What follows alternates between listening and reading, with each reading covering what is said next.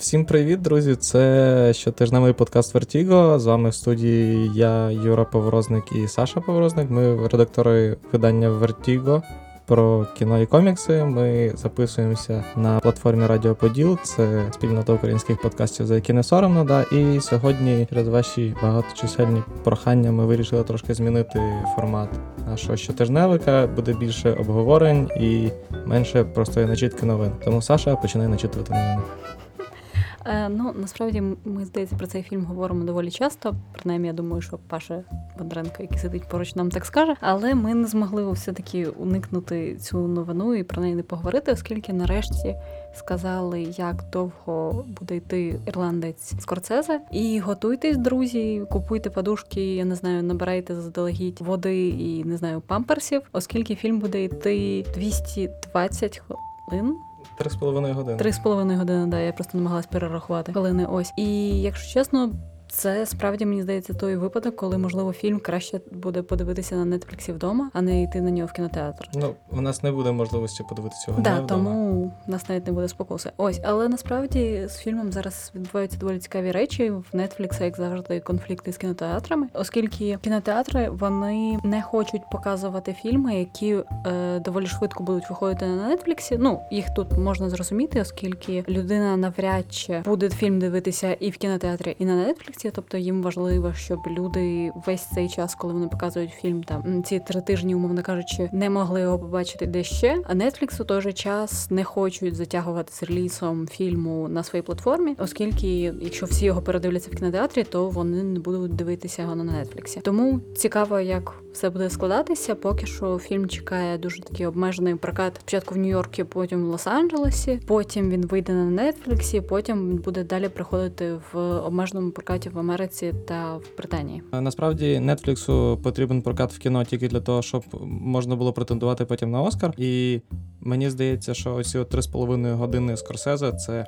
Якийсь такий крок до фільмів довжиною 8-16 годин. Тому що якщо раніше якомусь лінчу чи фінчеру треба було різати фільми, тому що кінотеатральний реліз це 2 години, то зараз їм нормально буде на 4-5 годин орієнтуватися. Ти просто продаєш його Нетфліксу і все.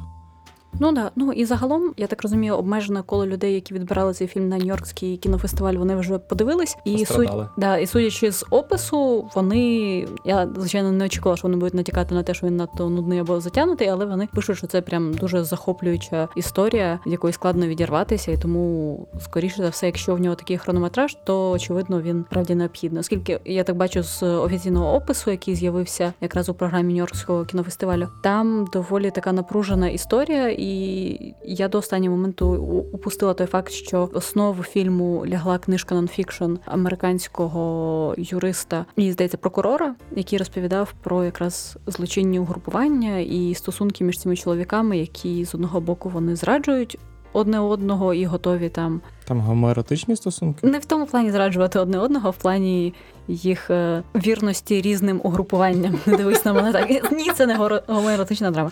А шкода, Аль Пачино і Де Ніро на, на старості думаю, нарешті на основі цього фільму з'явиться доволі багато фанфікшену, тому почитаєш. Так, да, значить, з ірландцем і їхньою гомоеротикою ми закінчили. Ще одна новина, яка не стосується дійсної, тому що в нас сьогодні, скоріше за все, буде такий міні. Е, спецвипуск присвячений Д-23, але до а цього... потім після цього у нас ще буде ще один подкаст, в якому ми будемо обговорювати конкретно зоряні війни. Але тому це буде, це буде пізніше. Це буде пізніше, набагато пізніше, набагато на кілька днів пізніше. Е, Зараз ми поговоримо про американську історію жахів. Е, тому що там вийшов перший трейлер, і він дуже нагадує е, п'ятницю 13 і не знаю, нагадує, що що він нагадує. Зараз Саша розкаже, що він ще нагадує, тому що це просто класичний омаж всім слешерам від Райана Мерфі. Так, ну я думаю, варто тут уточнити, що ми взагалі маємо на увазі, коли говоримо слешер. Це під жанр фільмів жахів, які були особливо популярні у 80-х, які розповідали, умовно кажучи, сюжет там доволі такий шаблонний, умовно кажучи, розповідає про групу підлітків або не підлітків, яких перерізає загадковий мовчазний вбивця. Першими звичайно на думку спадають Хеллоуін. П'ятниця 13. Так, ось і справді трейлер виглядає дуже таким ретро стилізованим. Це справді, якби Райан Мерфі робив щось, я не знаю, передивився дивних справ і вирішив зробити щось таке максимально кемпове, смішне. В той же час дуже напружене. Власне, це те, що я думаю, і відбувалося в під час підготовки цього ще не останнього чи останнього вже сезону. Передостанній, здається, це буде сезон. Е, і він насправді виглядає доволі веселим, особливо якщо згадувати те, як починалась взагалі американська історія жахів, яким серйозним був перший сезон, там де справді були такі нотки сарказму і кемповості, але загалом воно виглядало набагато більш серйозно. А зараз ці нові останні сезони вони справді виглядають вже дуже смішними. Вони там дуже багато якраз. Цікавих квір персонажів, які трошки кемпові, які особливо Білі Портер в усіх його образах, який грав у минулому сезоні такого дуже ексцентричного чарівника. Ось тому я думаю, це справді буде щось доволі прикольне. Тим паче складно пропустити взагалі будь-яку історію, який Коді Ферн неймовірний грає інструктора з аеробіки, який там стрибає в Коротше, на Райана новому Мерфі, одязі. знов всі ті самі люди грають тих самих Ок... персонажів. окрім Евана Пітерса і Сари Полсон, яких не буде в цьому сезоні. І здається, Джесіки Ленг теж не буде. Катастрофа. Катастрофа. Я знаю, ви вже чекаєте нашого огляду на D23, але я ще скажу кілька слів про Netflix. Вони вирішили нарешті забити на свій Artificial Intelligence, чи коротше забити на штучний інтелект, який визначав, які ж фільми вам дивитися, і знову повернутися до порад від живих людей. І тепер е, люди, які мають певний авторитет, я думаю, це будуть видання. Я думаю, це будуть скоріше за все режисери і так далі. Будуть радити списки фільмів, які на яких можна буде підписатися. От таке от введення Netflix. Я думаю, воно спочатку з'явиться в США, а коли воно з'явиться в нас, е, хто його знає. Ну насправді це доволі цікаво, оскільки з того, що я спостерігала, Netflix, ця вся ідея зі штучним інтелектом працювала доволі сумнівно, оскільки у мене рекомендації, я не знаю, можливо, це ти з мого аккаунту щось дивишся, але мої рекомендації максимально не прив'язані до моїх інтересів і того, що мені подобається або ні. Нічого, що ти дивишся все з мого аккаунту. Можливо, але я сподіваюся, що насправді ці більш такі персоналізовані списки вони покращать. Ну тут буде питання до того, що якщо штучний інтелект намагався зрозуміти, що тобі буде цікаво, то тут ти просто будеш підлаштовуватися до того, що типу, ой, Альфонсо Куароно це цікаво, значить це має бути цікаво мені. Ну, щось типу в такому М, штуці. Так. А тепер перейдемо до D23, яка відбулася в Анахаймі, де яка просто залила Тільки ти уточни, Весь- що це взагалі. Це конференція Діснея, їхня виключно їхня, це Діснеївський комік-кон. Так, Дісней вирішили, що комікона їм замало, і тому вони з кожним роком все більше представляють лише на своєму цьому з'їзді. І попри те, що вони на коміконі теж представили певні новини пов'язані з Марвел, але все-таки найбільше. Найбільша концентрація новин була якраз на ці попередні вихідні. Ну просто Дісней. Він вони поки всіх не скупили, вони там на цій конференції D23 розповідали про те, як там гарно працювати в Діснеї і про Як якісь вони всіх скуплять? внутрішні штуки. Да. А тепер вони всіх скупили, і їм просто не вистачає комікону для того, щоб про все розказати. І тому нам на нас викотили дофіга всього про зоряні війни з всесвіту Марвел і Pixar показали своє і нові. які будуть на стрімінговій платформі. Ті дивні штуки, які вони зараз роблять з National Geographic, дуже багато всього. Але Але почнемо ми з Марвелу, я думаю, і почнемо ми з серіалів, яких вже анонсували на коміконі, але тут докинули нам нової інфи. І давай почнемо з Ванда Віжена. Угу, так, до речі, ну всі думали і раніше, що Ванда Віжн скоріше за все нагадуватиме е, славнозвісний комікс Віжн від Тома Кінга. Якщо ви його ще не читали, дуже раджу його якраз проглянути перед тим, як з'явиться цей серіал. Е, але от якраз останні концепт-арти, і я так розумію, офіційний вже постер, хоча він не дуже схожий на постер. Загугліть він в нас є на соцмережах. Е, вони ще більше підтвердили цю взагалі гіпотезу. Загалом Комікс Ван Віжн розповідає про те, як славнозвісний герой Пола Беттані Віжн вирішив стати звичайною людиною, завести родину. Фактично створивши родину, він створив свою дружину і дітей, які також є по суті віженами. Про те, як він намагався жити звичайним спокійним життям в маленькому містечку в Америці, відправляти дітей в школу, ходити на якусь звичайну роботу і асимілюватися серед людей. Я так розумію, що в серіалі Ванда Віжн буде те саме, але Тільки Ванда буде всіх тільки буде Ванда. Так, Тому ну що і нагадаю, що Vision is dead. Якщо ви не дивилися Евенджерів, то я вибачаюся, але це був спойлер. Але sorry, чуваки, ну таке не знати в наш час отвратительно. Ну, але я думаю, що там події будуть відбуватися в паралельному, можливо, всесвіті. Можливо, гіпотезують, що Ванда якраз створить паралельну реальність, у якій вона буде щасливо жити з Віженом. І можливо, це якось також вплине на загальну хронологію і на загальний світ MCU. Він буде називатися Multiverse of Madness, і багато хто думає, що він буде відсилати до славнозвісного кросовера, е, який називався House of M, де якраз е, Ванда створила альтернативну реальність е, з сім'єю і дітьми. Ну, там, де всі насправді персонажі основні DCU, ем, жили набагато щасливішим життям, і тому вони довгий час не могли зрозуміти, що їх світ змінився. Під крилом Кевіна Файгі. Щодо інших серіалів, нам ще розповіли трошки більше про Локі. Ну як розповіли? Розповіли, що Локі насправді буде серіалом на зразок Sex Education. Ну, не зовсім. Вони сказали, що режисером Локі буде режисерка Кейт Херн, яка до цього знімала Sex Education. Якби це був серіал про сексуальну освіту, яку вів Локі, я думаю, це було б найуспішніше шоу Марвел. Іменно ідеально. Е, також нам розповіли, що виявляється на коміконі представили ще не всі серіали. Ще е, будуть три додаткові серіали, які вийдуть у 2022 році. Господи, Марвел так далеко дивиться, це просто капець. І це будуть серіали Moon Knight, це буде серіал Міс Марвел, і це буде серіал She-Hulk про двоюрідну сестру Брюса Беннера, яка теж є Халком. Стосовно них нічого не відомо, крім е, серіалу Міс Марвел, там.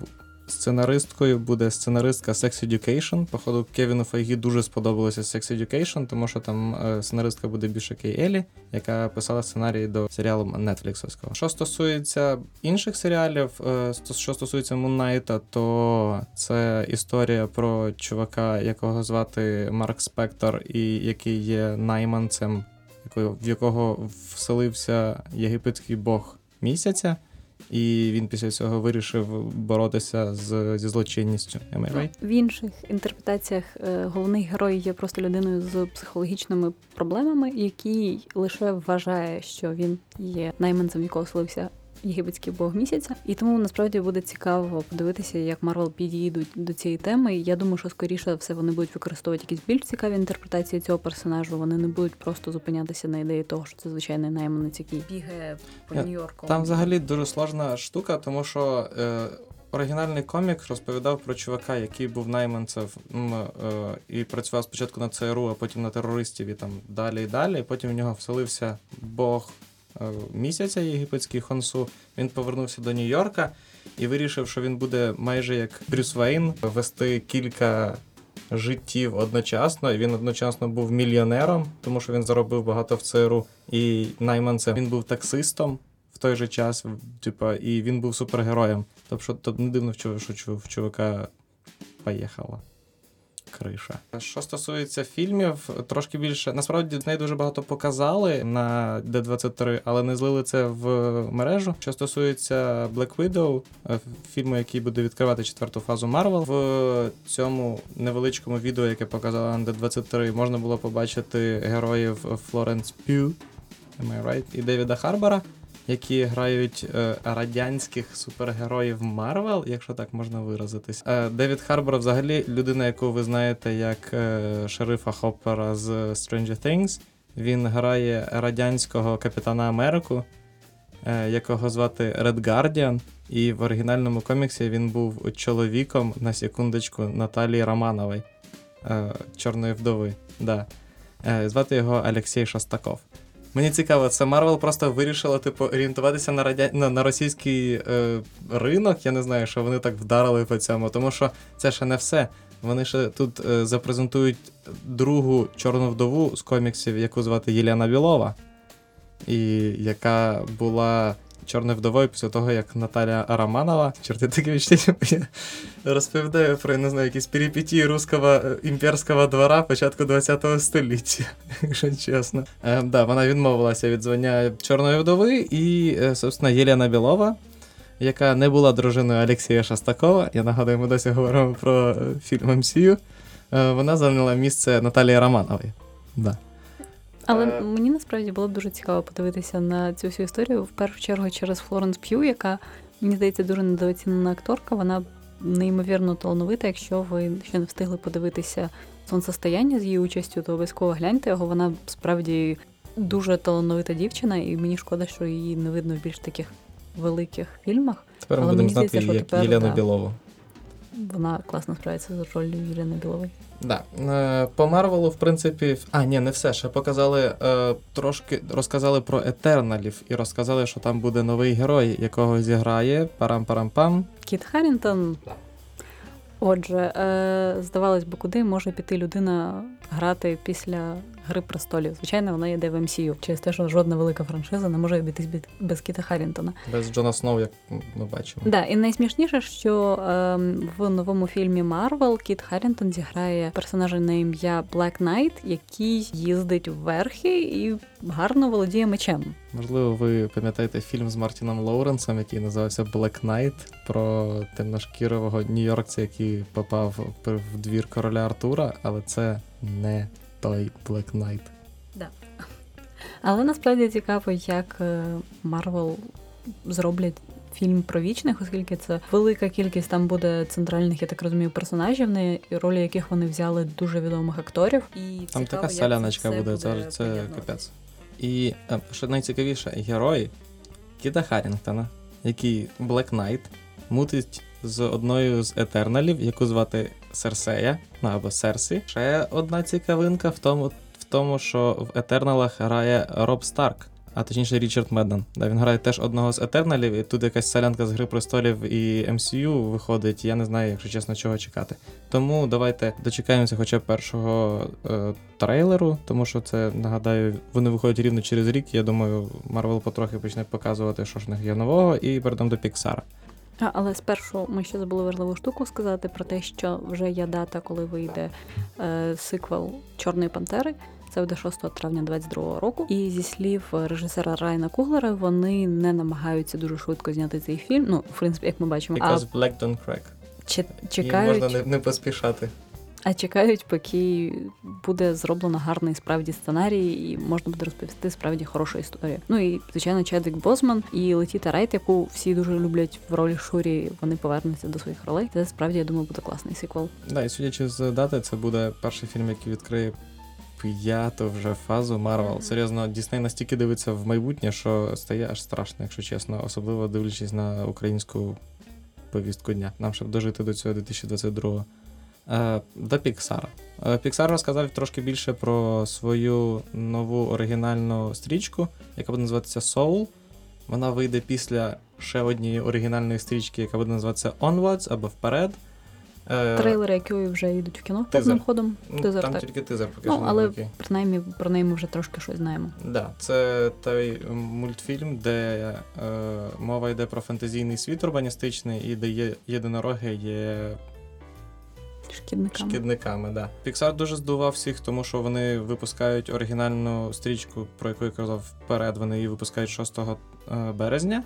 2020 року, а потім в червні 2020 року, 27 червня, здається, вони випускають ще одну оригінальну стрічку, чого не було ще ніколи. Щоб Pixar за три місяці видав дві два нових фільми. Ця стрічка буде називатися Soul. Її режисує Піт Доктор, людина, яка зробила на секундочку Inside Out або е, Думками Думками на виворіт. виворіт. Ну і загалом ідея, мені здається, звучить трошки схоже.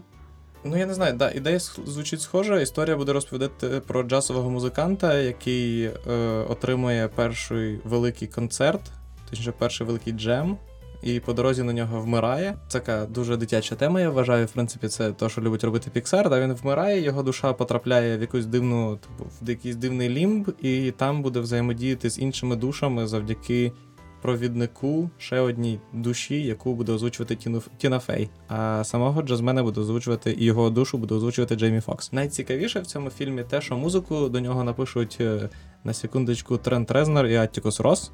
Тому мені здається, це буде штука, яка буде візуально нагадувати фільм Pixar, а по звуку нагадувати фільм Девіда Фінчера, тому що Резнор і Рос писали до цього в більшості для його фільмів музику. І на секундочку вони пишуть е, музику для серіалу Хранителі HBO, який вийде цієї осені. Так що це має бути дуже дуже цікаво і не так довго чекати, насправді лишилося. Ще не все. І не все це, що Дісней розповів на своїй D23, тому що вони повернули серіал Лізі Магуайр, якщо я не помиляюсь. Так, буде right? ребут, і до ролі Лізі Макгуайр, власне, повернеться Хіларі Дафф, якої останнім часом не дуже складається кар'єра, тому не дивно, що вона вирішила повернутися до своєї найвідомішої ролі, оскільки нагадаю. Що я недаремно так іронізую над цим всім. Її останньою стрічкою була жахлива історія про Шарон Тейт, жахливий слешер на цю тему. Тому про який Саша розповідала і в своєму матеріалі про Шарон Тейт, і навіть згадувала в подкасті нашому іншому розмовному, який ви теж можете у нас послухати. Також Дісней показали трейлер нарешті Леді та Волоцюги нової своєї історії. Ну насправді, враховуючи, що сам оригінальний мультфільм був доволі популярним, то і насправді я можливо тут буду в меншості, але мені трейлер здався доволі милим, атмосферним, і принаймні там не було цих страшних тварин, зроблених повністю CGI з бездушними очима, як це було в королі Леві. Там вони будуть наполовину з справжніми картинками, І, ну, це справді знімали тварин, просто їм анімували трошки обличчя. і Насправді, ну, принаймні з трейлеру це виглядає не так вже погано. Фільм можна буде подивитися лише на платформі Disney+. В кінотеатрі, я так розумію, він виходити не буде.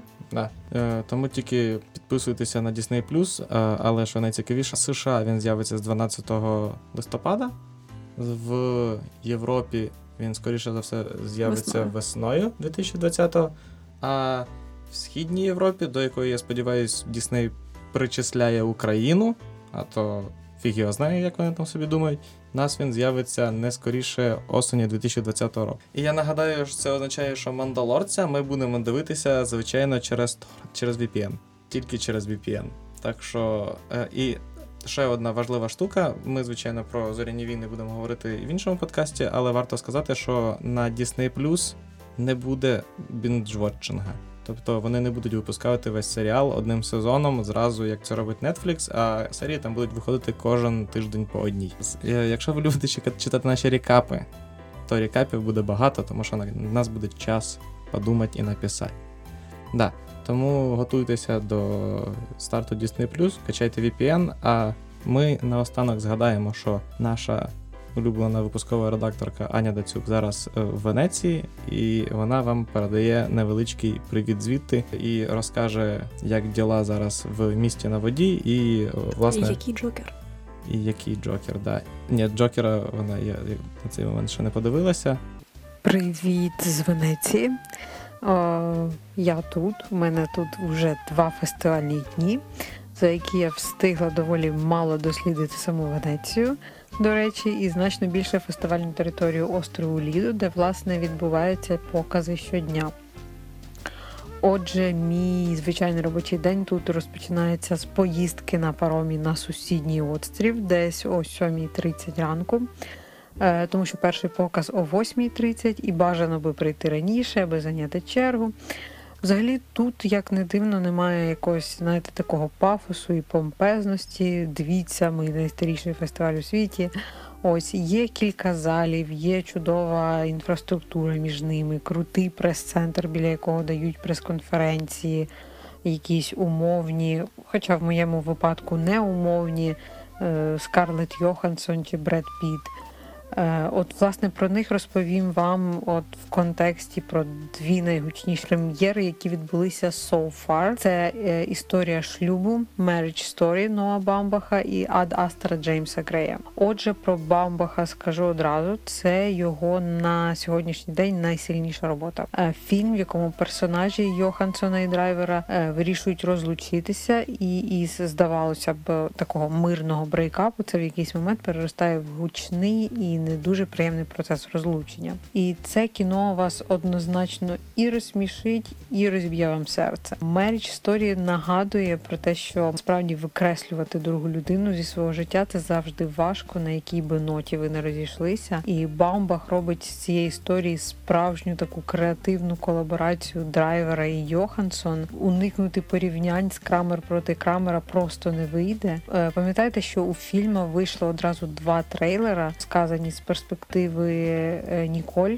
Це е, героїня з Йоханссон і з перспективи Чарлі, це персонаж драйвера. Так ось тримайте це в голові, коли будете дивитись кіно. Воно органічно так перетікає від одного персонажа до іншого, і Бамбах взагалі не стає ні на чию сторону, не обирає якусь одну єдину перспективу.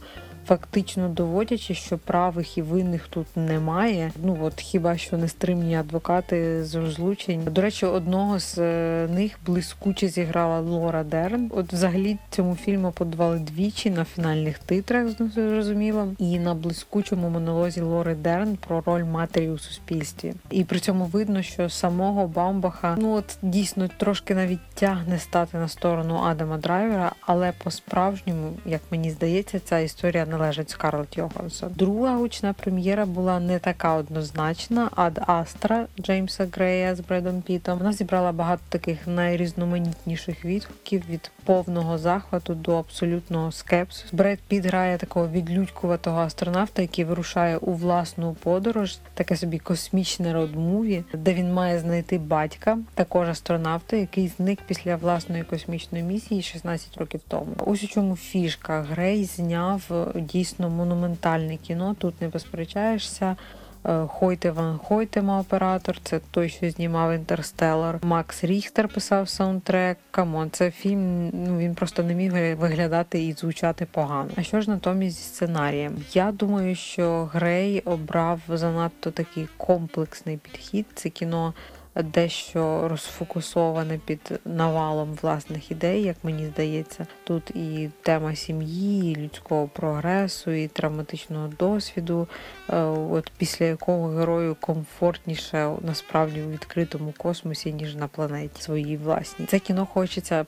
Порівняти одночасно і з гравітацією, і з першою людиною. Е, от з Куароном його ріднить ось цей такий мотив болючої пам'яті. А з Шазелом ось така замкнутість протагоніста, хоча у Шазела вона розкрита краще, на мою думку. При цьому це кіно хочеться навіть деякою мірою назвати мало не космічним варіантом апокаліпсис сьогодні. І щоб ще більше вас заінтригувати, тут вистачає насилля, by the way, і навіть є космічні пірати. І в результаті є фільм, в якому кожен глядач побачить так багато смислів, що один мотив часом вловити важко.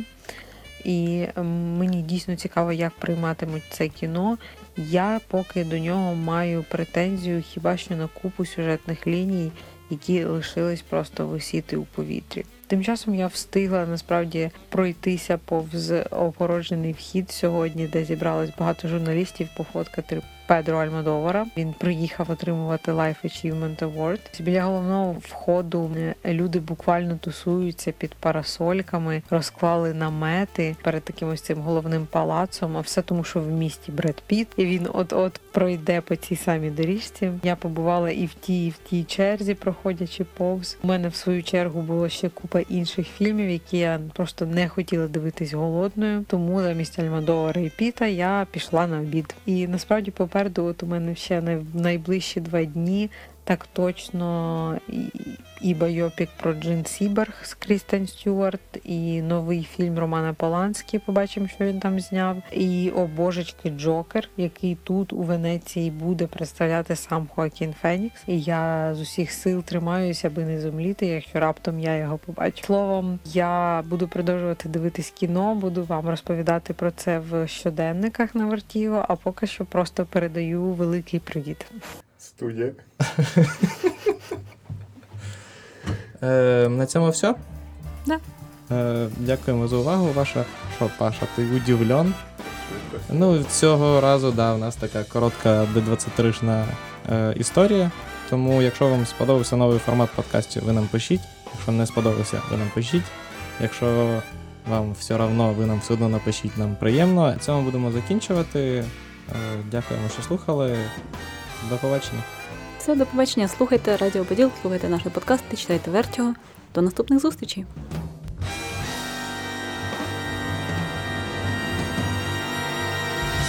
Радіо, радіо, хотів, хотів, хотів, поділ.